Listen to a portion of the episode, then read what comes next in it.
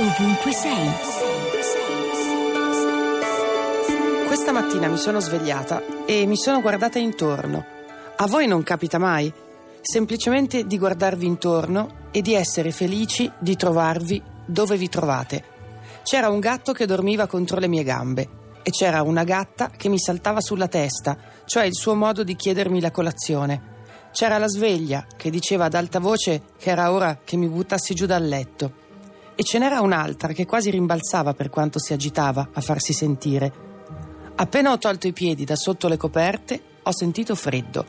Appena mi sono alzata, avrei voluto rimettermi in posizione orizzontale.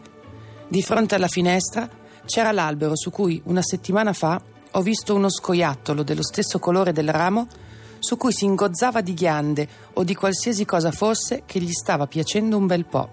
Non fosse stato per la coda, non sarei riuscita a distinguerlo.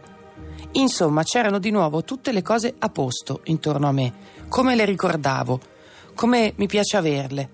Allora mi sono detta che valeva la pena arrivare fin qui, che è una frase che dico spesso ultimamente e non so fino a quanto tempo fa non ci avrei proprio scommesso invece. Radio 2, ovunque sei.